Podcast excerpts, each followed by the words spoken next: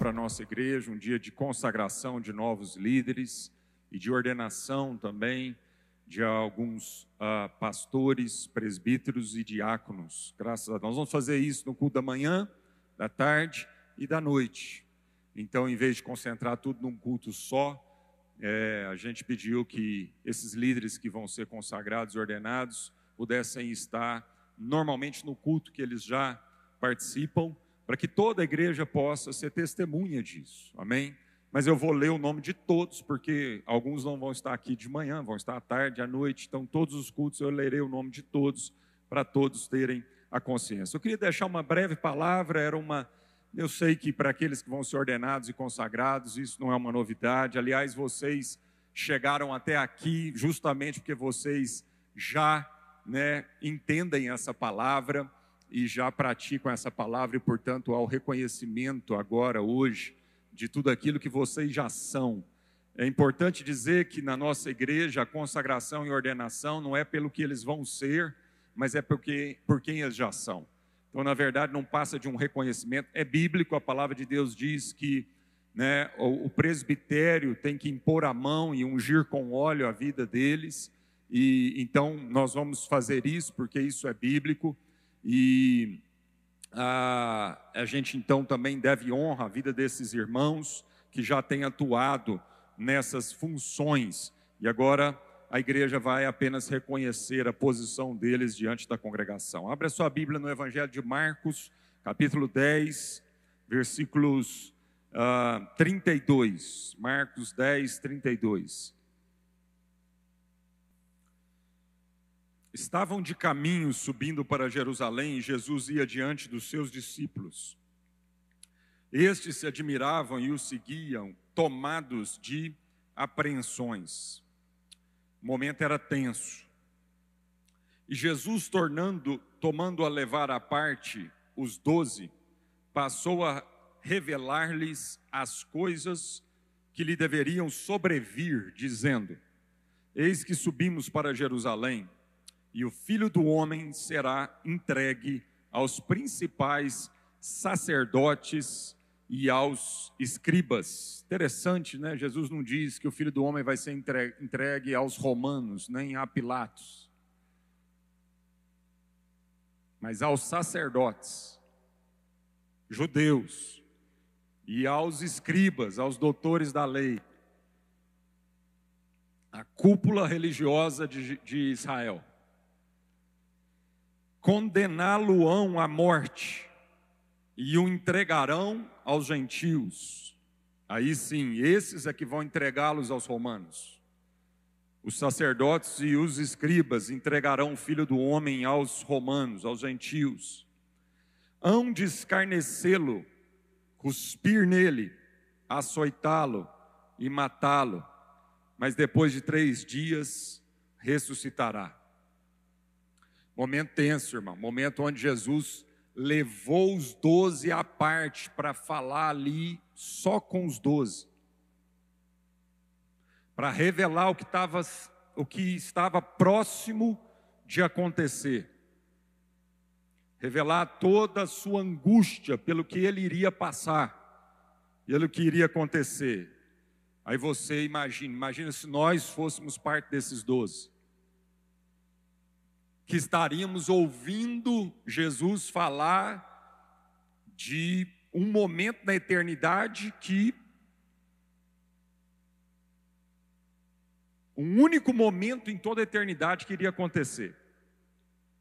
A morte do Filho de Deus. Imagina se nós tivéssemos parte desses doze. O que que imediatamente depois do que Jesus estava dizendo, a gente falaria. Então, vamos ver o que que os discípulos falaram para Jesus depois dessa revelação. Então se aproximaram dele Tiago e João, verso 35, filhos de Zebedeu, dizendo-lhe: Ó, agora a gente tem que prestar atenção, porque Jesus acabou de revelar o que aquilo que era mais importante em toda a eternidade queria acontecer. Mestre, Queremos que nos concedas que vamos te pedir. O que, que será, hein, que eles vão pedir para Jesus? O que, que será que eles vão pedir para Jesus? Diante de uma revelação dessa que o mestre estava trazendo. E Jesus perguntou: Que quereis que vos façam? Responderam-lhe: Permite-nos que na tua glória nós assentemos um à tua direita e outro à tua esquerda.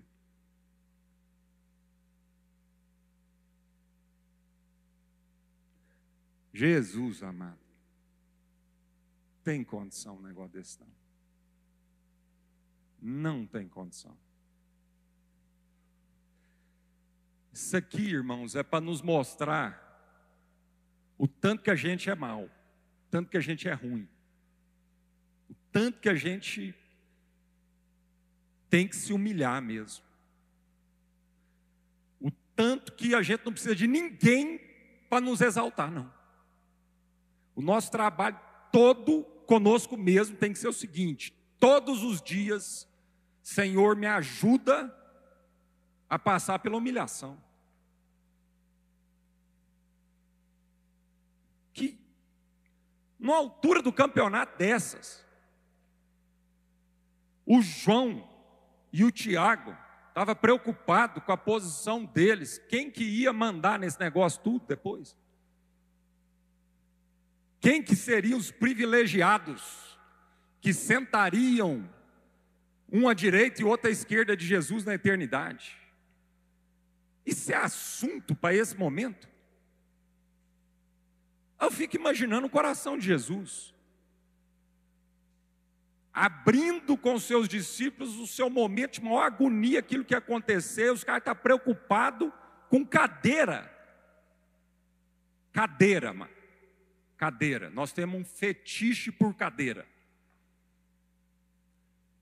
Ser humano tem fetiche por cadeira e fetiche por títulos. Patente, que é assim, ó, crachá. A gente tem fetiche por crachá. Porque a gente acha que a autoridade é sentar na cadeira. É quem vai sentar na cadeira de quem manda. Então, os caras estavam preocupados com a cadeira aqui. Verso 38, mas Jesus disse: Não sabeis o que pedis. Realmente, não sabeis o que pedis. Vocês não sabem o que vocês estão pedindo, não. Porque no paradigma de vocês, liderança é sentar na cadeira privilegiada. No paradigma de você, liderança fala da vaidade de aparecer, vaidade de sentar no lugar de destaque. Então Jesus falou: vocês não sabem o que vocês estão pedindo. Mas graças a Ele, né, Ele é muito misericordioso e tem paciência com as nossas vidas. Podeis vós beber o cálice que eu bebo, ou receber o batismo com que eu sou batizado? Disseram-lhe: Podemos. Tornou-lhes Jesus: Bebereis mesmo o cálice que eu bebo, e recebereis o batismo com que eu sou batizado. Quanto, porém, ao sentar-se à minha direita ou à minha esquerda, não me compete concedê-lo, porque é para aquele a quem está preparado.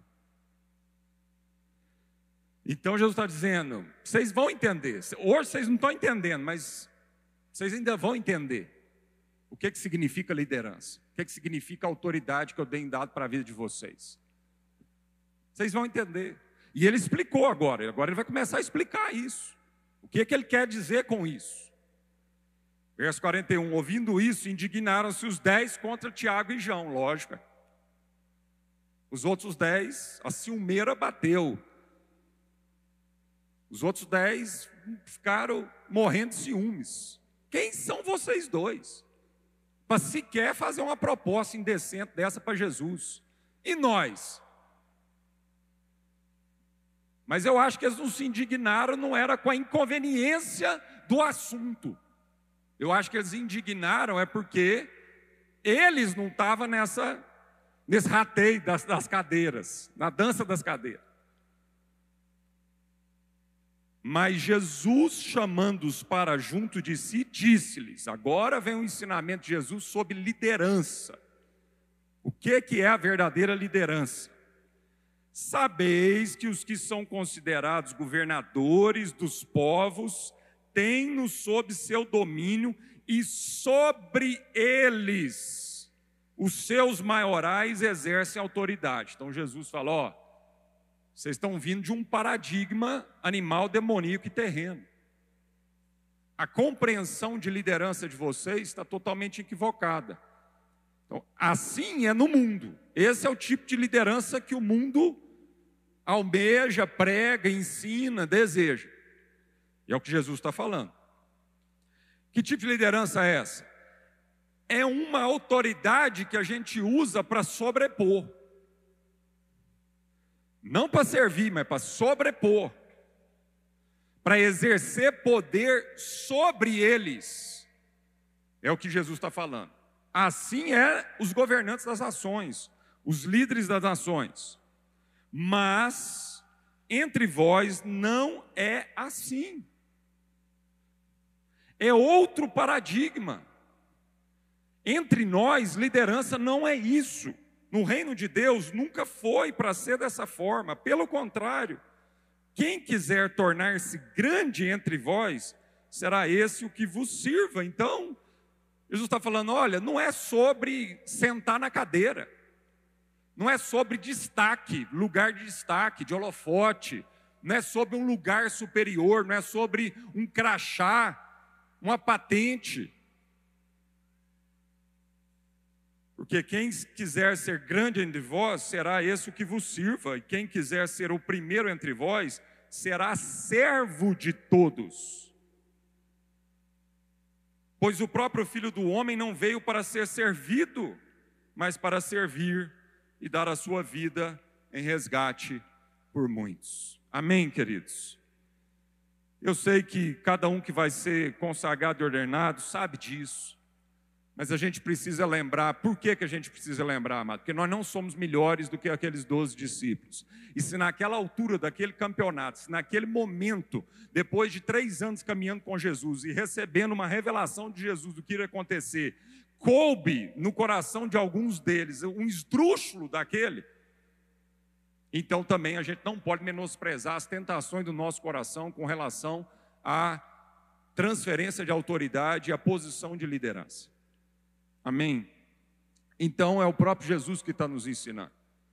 Liderança no reino de Deus não é para ser servido. Liderança no reino de Deus é para a gente servir. Amém? É para a gente assumir a responsabilidade. É para a gente ser a parte madura na relação. Quem é líder no reino de Deus é aquele que atinge a maturidade a responsabilidade e, portanto, pode sofrer todos os ônus da dúvida dos outros, mas não de si mesmo. Então, ser líder no reino de Deus é ser aquele que serve porque não duvida justamente quem ele é. Não duvida do seu lugar no reino de Deus e por isso ele pode abrir mão das melhores cadeiras.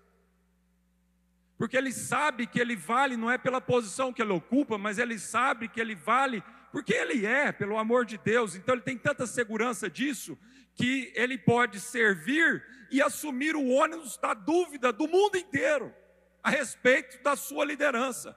Ele não tem que fazer cara crachá, cara crachá, esfregar e dizer assim: você não sabe com quem você está falando. Realmente a pessoa não sabe. E a desgraça é que ele mesmo não sabe. Então ele tem que ficar falando. Quando um líder precisa falar um negócio desse para o seu liderado, é porque ele não sabe, não é que o liderado não sabe. Você não sabe com quem está falando. Olha, se ele não sabe com quem está falando, então você saiba quem você é para você não ter que ficar usando de um poder, de uma autoridade que Deus te deu, para ficar batendo na cabeça de quem não sabe. E obrigando as pessoas que você lidera a ter que te engolir e engolir as suas dúvidas e as suas carências. Não. Isso é pertinente do imaturo. Isso é pertinente daquele que está aprendendo. Mas de nós, que estamos numa posição de liderança na sociedade ou na igreja, nós não podemos. O mundo todo pode ter dúvida de quem você é. Mas você não pode ter dúvida de quem você é. E muitos nossos problemas com relação a abuso de autoridade dentro da igreja e fora da igreja é porque são pessoas que têm dúvida de quem são. Porque se eles tivessem a certeza, eles estariam prontos para servir sem o reconhecimento de ninguém. E por isso esses líderes hoje vão ser reconhecidos, porque por muito tempo eles já servem sem precisar da cadeira, sem precisar de ocupar a cadeira, porque já entenderam o que, que é o princípio de liderança no reino de Deus. Amém, queridos? Amém. Graças a Deus.